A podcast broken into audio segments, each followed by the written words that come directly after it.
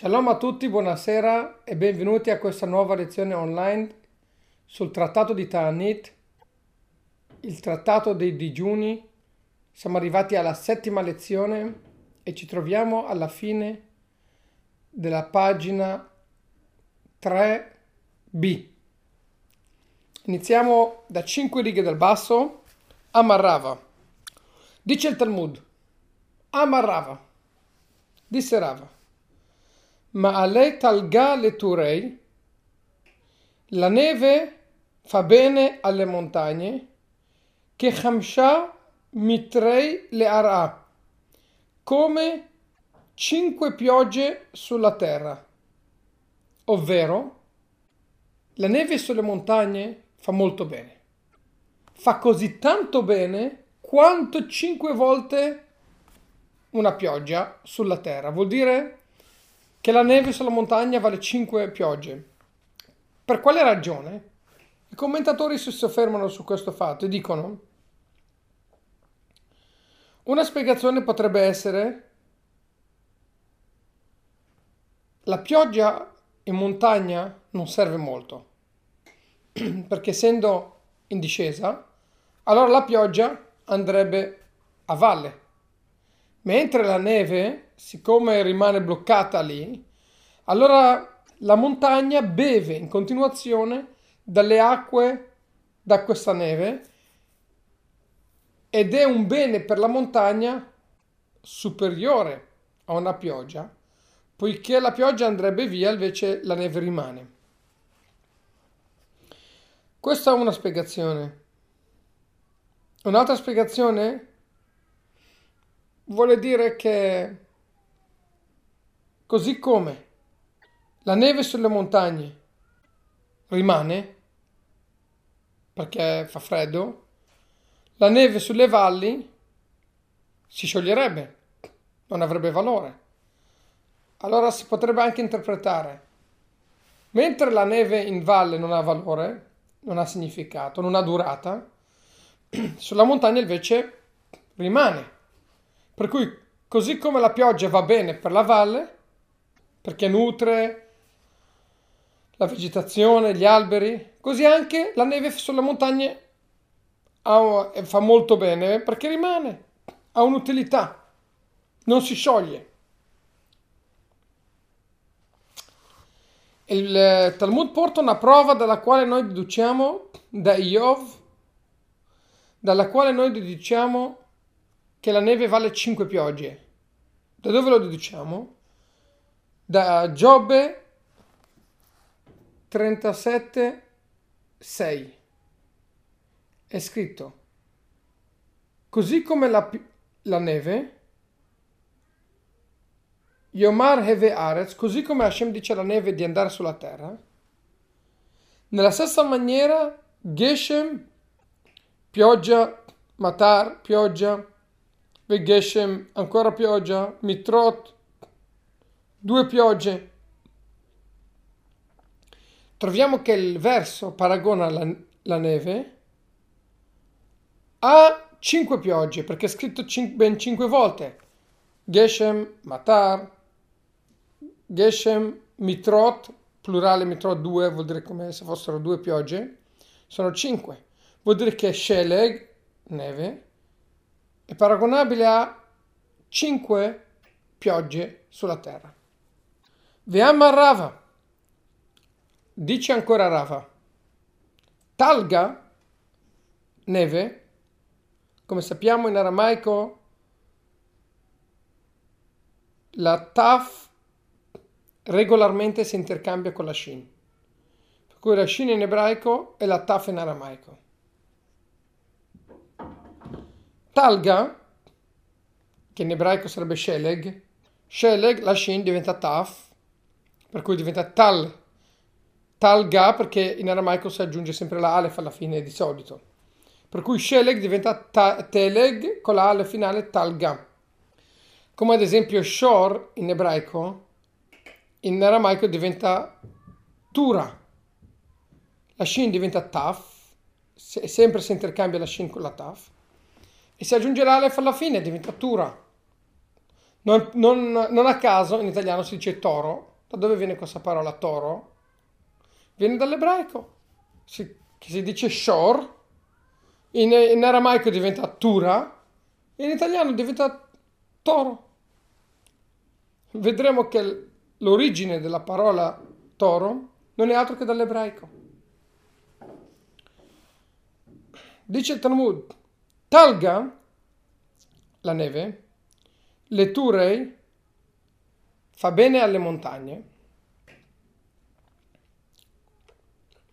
mitra, rasia, pioggia che va giù con forza, fa bene le ilanei, agli alberi.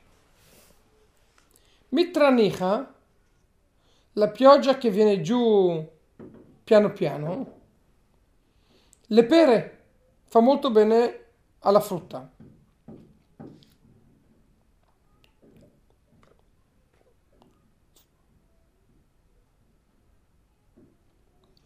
Per cui gli alberi hanno le radici profonde.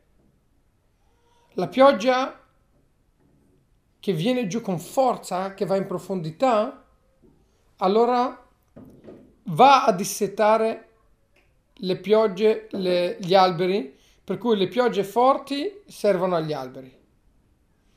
Le piogge leggere servono alla frutta,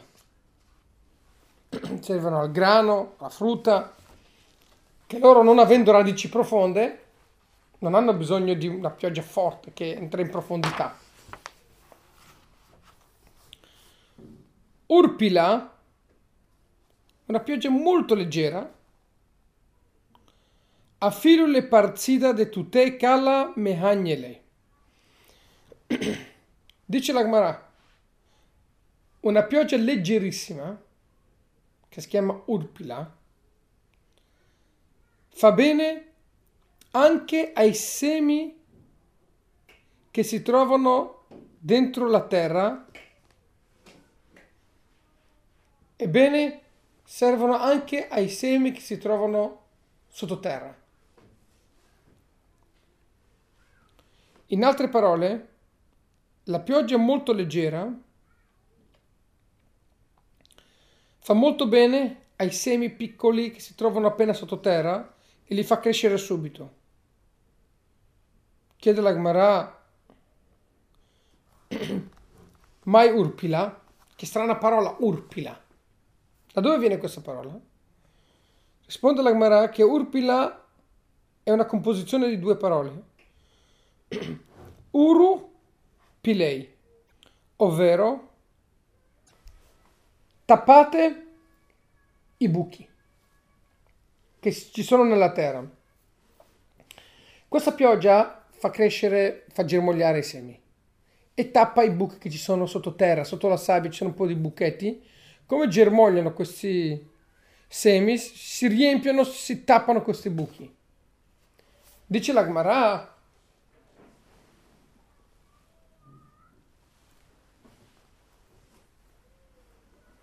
Gemara, Urupilei, ovvero, dice la Gemara, si riempiono, Uru si riempiono, secondo Rashi, Pilei, i buchi dentro la terra. Questo è il commento di Rashi. C'è un altro commento che dice che Uru viene dalla parola svegliarsi, it orerut in ebraico.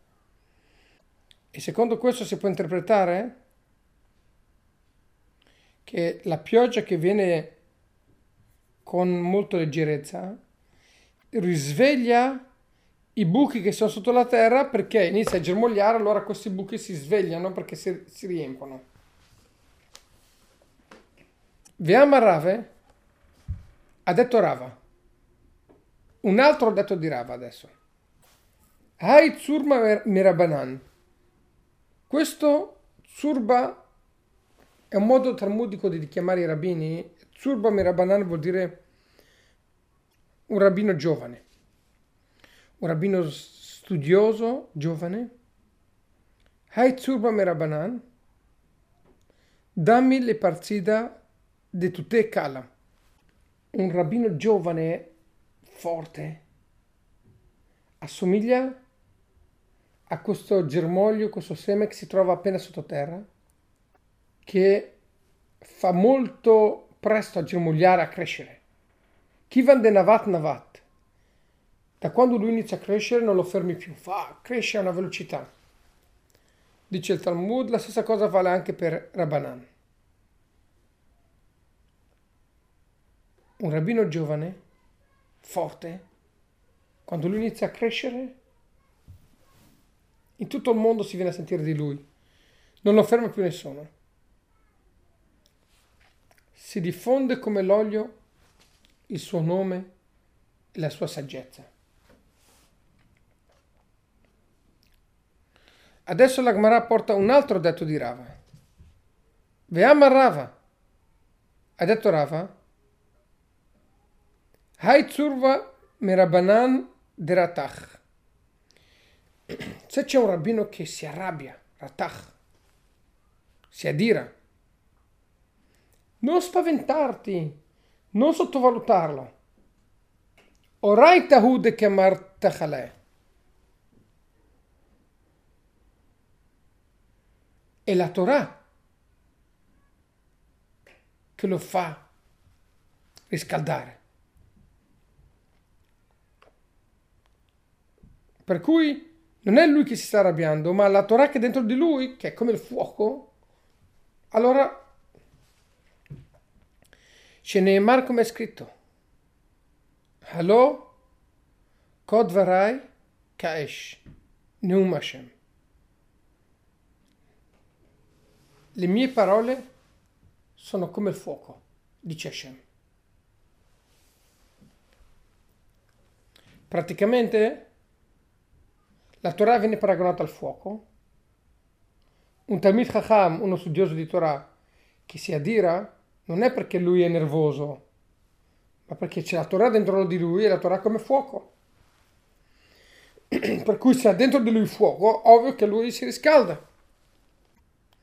Per cui un rabbino è portato ad arrabbiarsi. Un rabbino è portato ad arrabbiarsi maggiormente perché lui ha una componente di fuoco eccellente. Amar Ravashi, ha detto Ravashi, Kol Talmid Chacham, ogni studioso di Torah, Sheno Kasheka Barzel, che non è duro come il ferro. Adesso Ravashi dice un altro detto simile a quello di Rava. Bisogna capire come funziona l'ordine della Gemara. La Gemara inizia con un argomento, poi ne passa un altro, poi ne passa un altro ancora e non si capisce come si è arrivati così lontano. Ebbene, noi parlavamo di piogge perché questo trattato parla di piogge. E abbiamo citato alcune cose legati, legate alle piogge. La neve sulla montagna. Abbiamo citato alcuni detti di Rava legati alle piogge. E fin qua ci stiamo.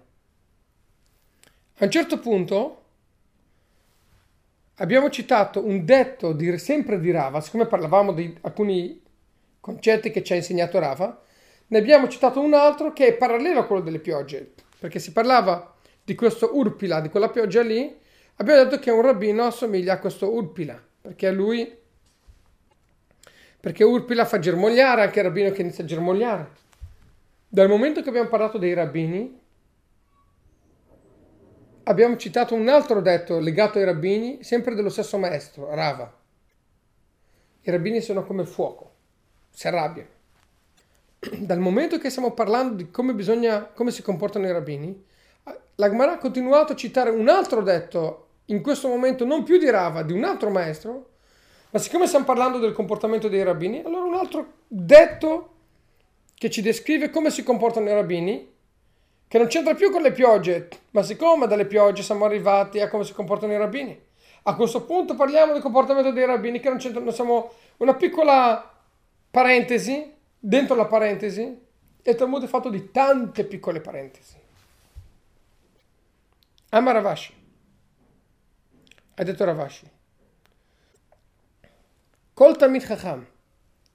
Allora, ogni maestro, ogni studioso di Torah che non è duro come il ferro, non è rigido, non è forte, non è autoritario come il ferro, e lo Talmud Chacham non è considerabile un vero Talmud Chacham. Shneemar, come c'è scritto, Ukpatish Yifotzetz Selat.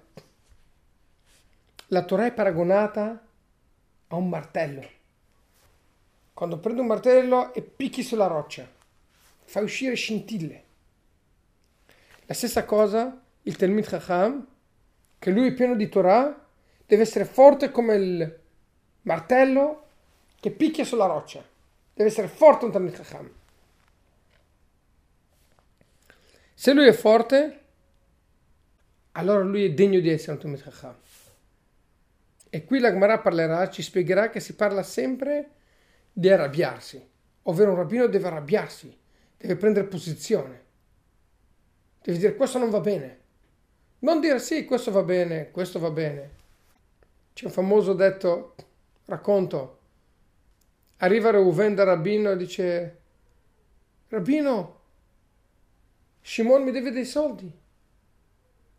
Dice, hai ragione. Poi arriva Shimon e dice al rabbino, Reuven mi deve dei soldi. Dice, hai ragione. Anche tu hai ragione. La moglie del rabbino non capisce. Dice, non ho capito. Reuven deve dei soldi a Shimon. Shimon deve dei soldi a Reuven. Ognuno deve dei soldi e tutti e due hanno ragione. Spiegamelo. Chi ha ragione qua? O lui ha ragione, o lui ha ragione. Come puoi dire che tutti e due hanno ragione? Il rabbino dice a sua moglie, anche tu hai ragione. Ci sono dei rabbini, anche tu hai ragione, anche tu hai ragione, anche tu hai ragione. Tutti hanno ragione. Non prendono posizione. Dice la Gemara, questo non va bene. Un, bambino, un rabbino deve essere come il ferro. Non deve piegarsi, deve tenere duro, deve dire la sua voce. La sua voce non è la sua voce, la voce di Hashem, la voce della Torah, della Halakha. Continua la Gemara.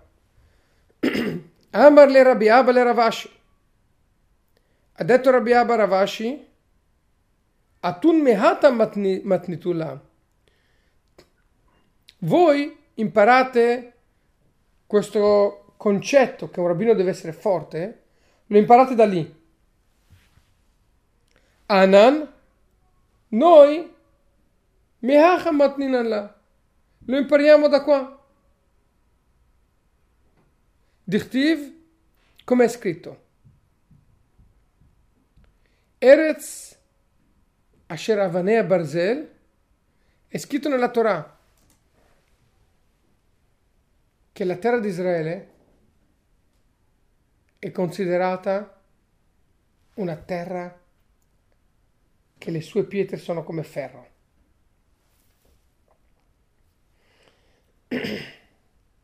Dice il Talmud, Alticre Avanea è la Bonea.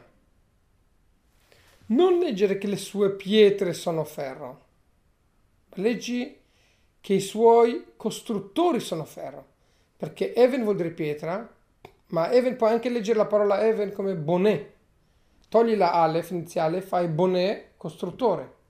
Chi sono quelli che costruiscono la terra? Sono i Talmidei Chachamim, gli studiosi della Torah. Allora puoi anche leggere il verso in questa maniera.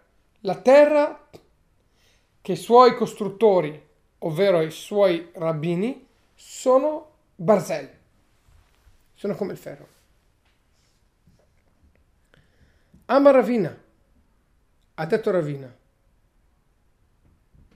A filo Hachi, anche se la Torah è paragonata al fuoco, e anche se un Talmid Chacham, uno studioso di Torah, deve essere forte come il ferro, e deve essere duro e non farsi piegare. Comunque, mi bai le le inish le melaf nafshe benichuta. Dice il Talmud, una persona mi bai deve, una, le persone, i rabbini, devono abituarsi di comportarsi sempre con calma. Come dice il Talmud, le parole dei maestri vengono ascoltate se sono dette con calma, con, in maniera pacata. Shneemar, come è scritto, Vaser Kaas Milibecha. Toglierò la rabbia dal tuo cuore. Per cui, dice il Talmud,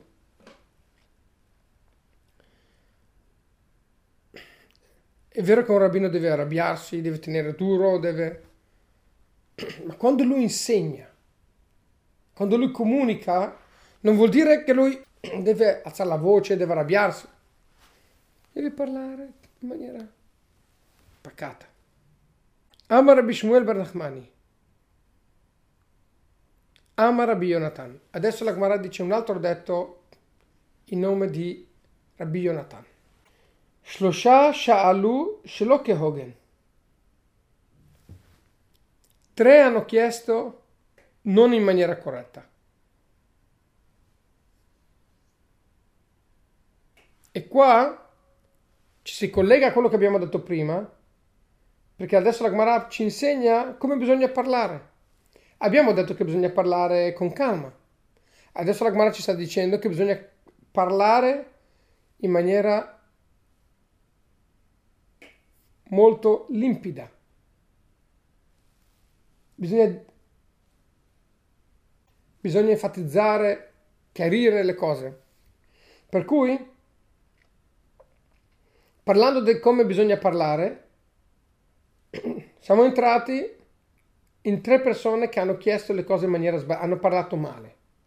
Tre hanno parlato male, a due gli è andata bene, a uno non gli è andata bene. Chi sono?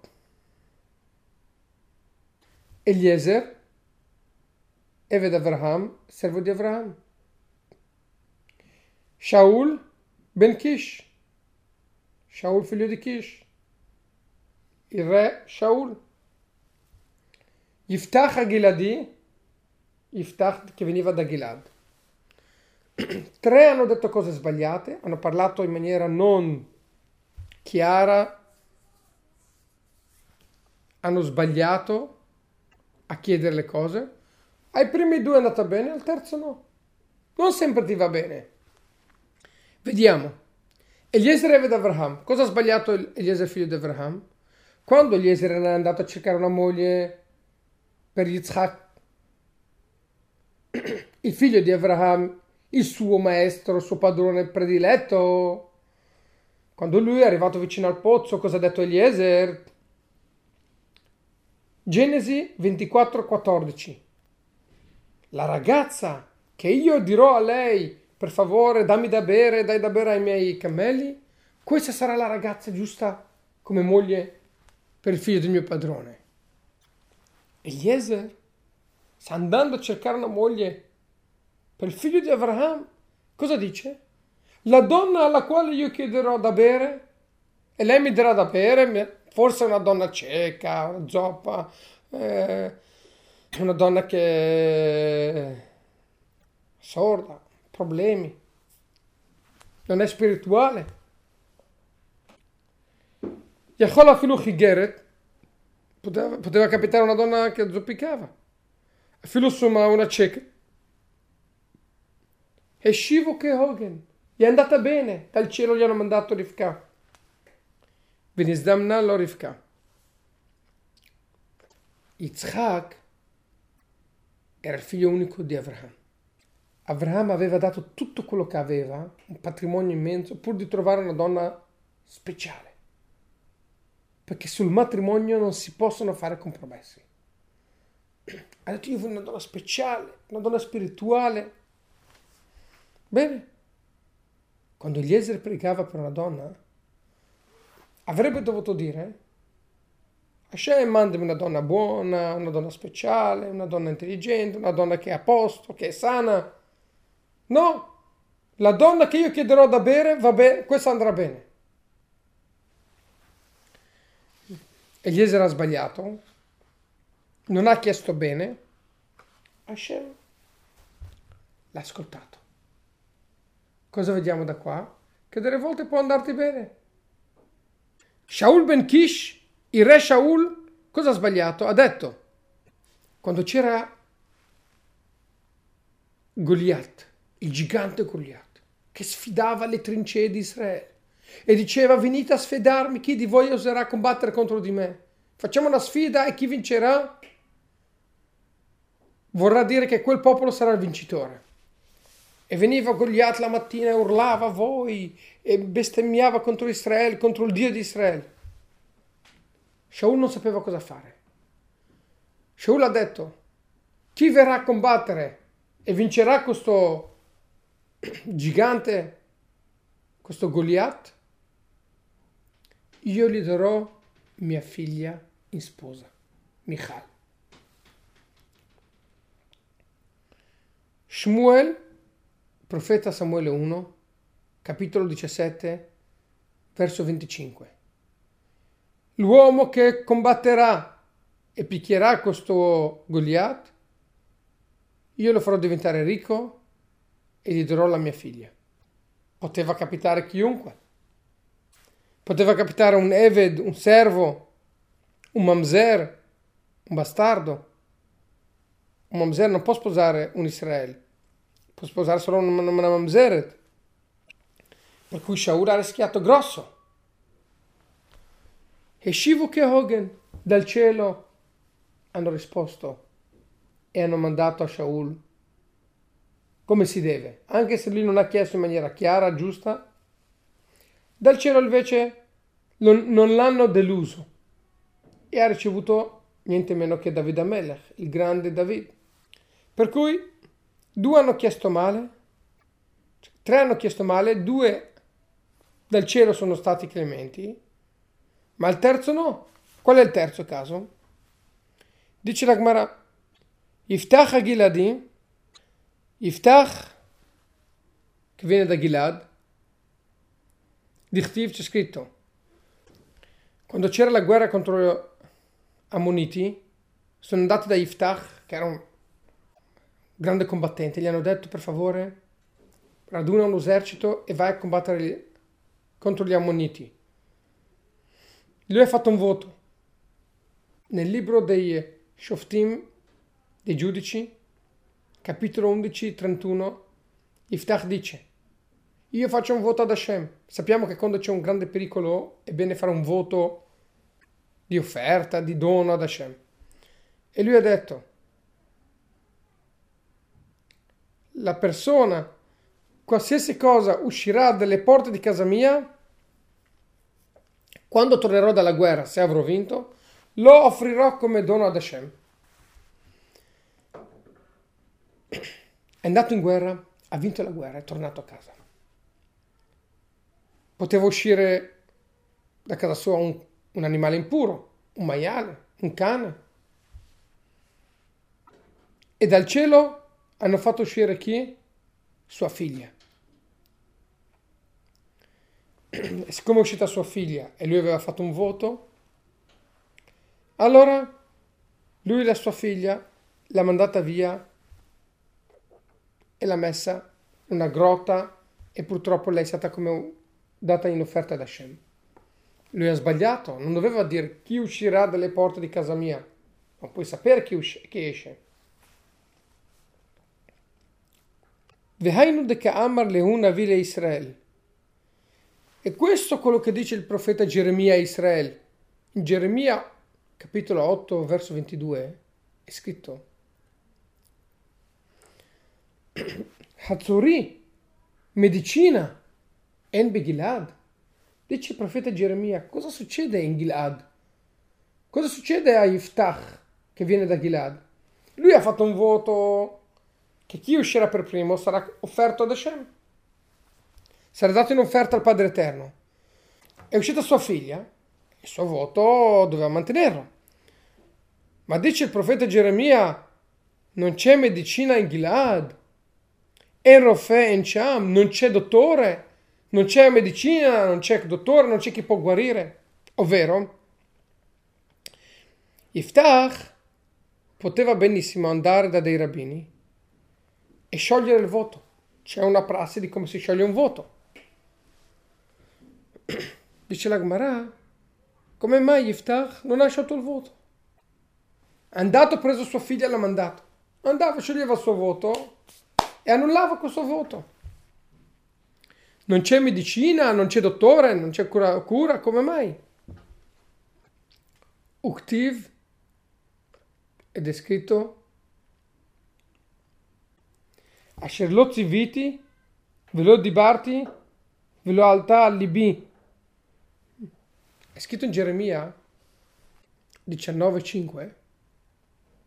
Hanno fatto idolatria, hanno sacrificato i loro figli, che io non ho ordinato, che io non ho detto e io non ho pensato. Tre casi che io non ho voluto. A chi si riferisce il profeta Geremia? Dice la Gemara si riferisce a tre differenti casi. Uno di questi è quello che abbiamo appena detto di Iftach. Asher lo vide che io non ho ordinato, Zebenosh el Mesha, Melech Moav, Sheneemar, ויקח את בנו הבכור אשר ימלוך תחתיו ויעלה עולם. Il primo si riferisce a Mesha, il figlio di Moav, il re di Moav, che lui ha preso suo figlio, primogenito, e l'ha sacrificato come offerta da Hashem, il figlio di Moav, il figlio del re di Moav che si chiamava Mesha. Il figlio di Mesha è stato dato in offerta. Dice Hashem, io non ho chiesto, non ho ordinato di fare questo. Velo di Barti, cosa aggiunge il pasuk? Non ho, non ho detto, non ho ordinato, non ho detto, questo si riferisce a Ze Yiftach, si riferisce a Yiftach, che Hashem non ha chiesto e lui poteva sciogliere il suo voto. Ve l'ho alta alibi, non ho pensato Ze Yitzchak ben Avraham. Quando Avraham ha portato suo figlio sulla montagna di Moria e Avraham voleva sacrificare suo figlio, Hashem gli ha detto fermati, non sacrificarlo. Avraham ha detto cosa posso fare? Tu mi hai ordinato, non voglio perdere il merito di eseguire il tuo ordine. Hashem dice Avraham, ti ho ordinato solamente di portarlo su sulla montagna. Vehaleo, portalo su, elevalo. Non ti ho detto di ucciderlo. Lo al talibi non ho pensato, non ho mai pensato di che tu sacrificassi tuo figlio. Tu hai pensato così, perché ti ho fatto pensare così, ma in realtà non ho mai voluto, non l'ho mai pensato. Non ho ordinato di uccidere il figlio di Meshav, il re di Moav. Non ho detto la figlia di Iftach, non ho detto che lei venisse offerta. E non ho pensato, si riferisce a Yitzhak, non ho mai pensato che lui sarebbe stato sacrificato. Continua la Gemara e dice Amar Rabbi Barchia Amar Rabbi Berechia dice Rabbi Berechia anche Knesset Israel anche il popolo di Israele. Shalash lo Hogan. Israele ha chiesto in maniera non corretta. Cosa ha chiesto Israele? Vediamo adesso la Gemara ce lo dice. Vakadosh Baruchu e Shiva Kehogan. Hashem ha risposto come si... in maniera corretta. Shinemar, come è scritto? C'è scritto nel libro di Hosha, Hosea,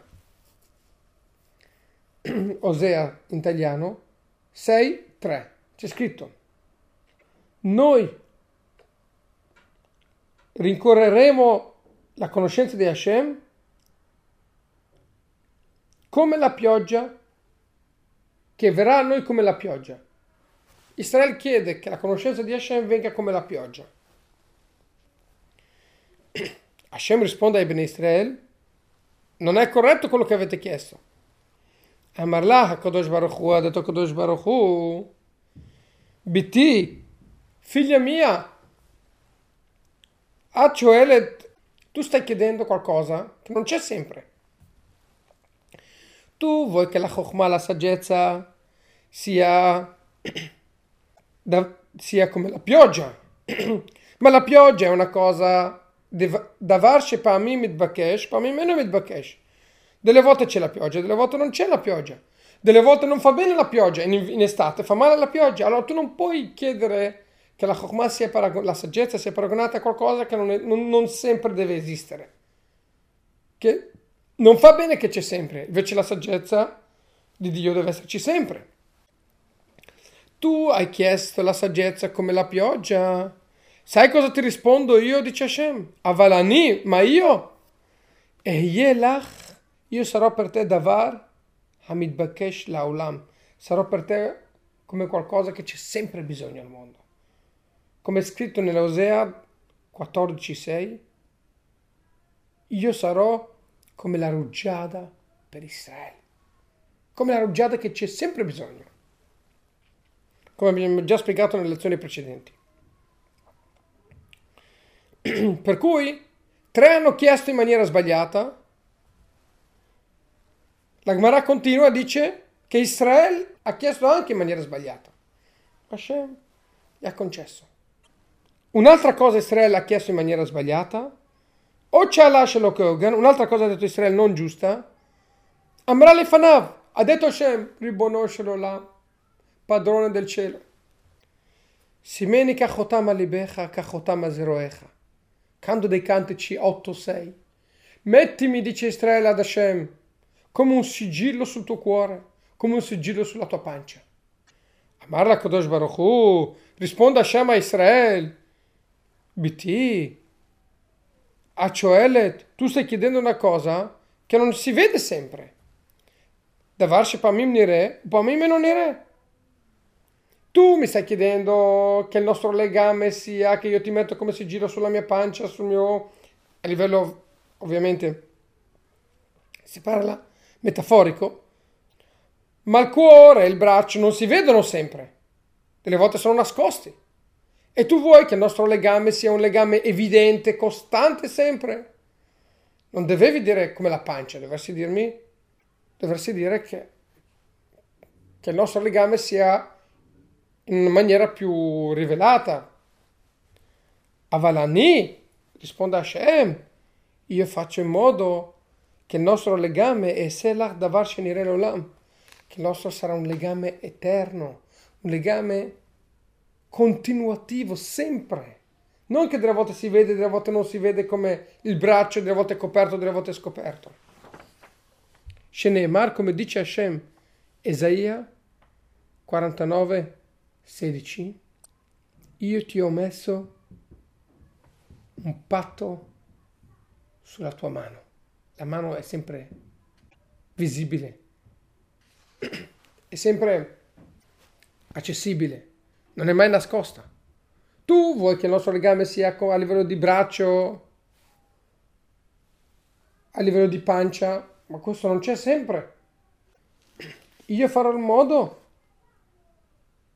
che il nostro legame sarà un legame come la mano che si vede sempre, sarà un legame sempre visibile, che non si ferma mai. Ebbene, cari amici, siamo arrivati quasi in fondo alla pagina 4, ci mancano tre righe della pagina 4. Oggi abbiamo fatto un mood intero quasi. Magari la prossima volta commentiamo anche. Ma concludo solamente dicendo che delle volte uno, quando prega, dice delle cose sbagliate, oppure non è chiaro nelle sue richieste, non pronuncia esattamente quello che ha bisogno. E ci dice il Talmud, Hashem sa già quello che tu hai bisogno, quello che c'è nel tuo cuore, però Hashem vuole sentire la tua preghiera. Devi imparare, devi imparare a chiedere bene, devi imparare a dire le cose, a specificare il più possibile. Hashem non ha bisogno che tu specifichi, ma Hashem vuole sentire la tua preghiera.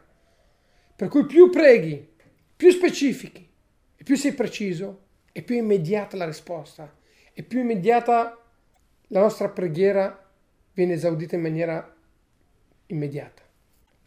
Impariamo da questo di essere attenti a pregare, di essere attenti a dire le cose e quello che noi diciamo diventa realtà. Quel che noi chiediamo diventa realtà. Noi facciamo l'errore di Iftach, che ha detto una cosa, ha dovuto rimangiarsi il suo voto e poi non ha voluto neanche scioglierlo quando avrebbe dovuto scioglierlo. Speriamo sempre che potremo chiedere le cose giuste e che le nostre preghiere siano sempre esaudite. Amen, tieni ragione.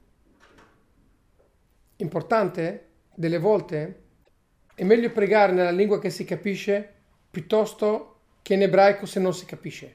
Perché la base della preghiera è la comprensione, è sapere quello che stai dicendo, pregare col cuore. Allora,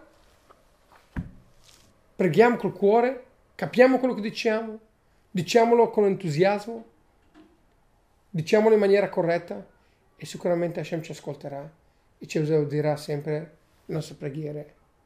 Amen.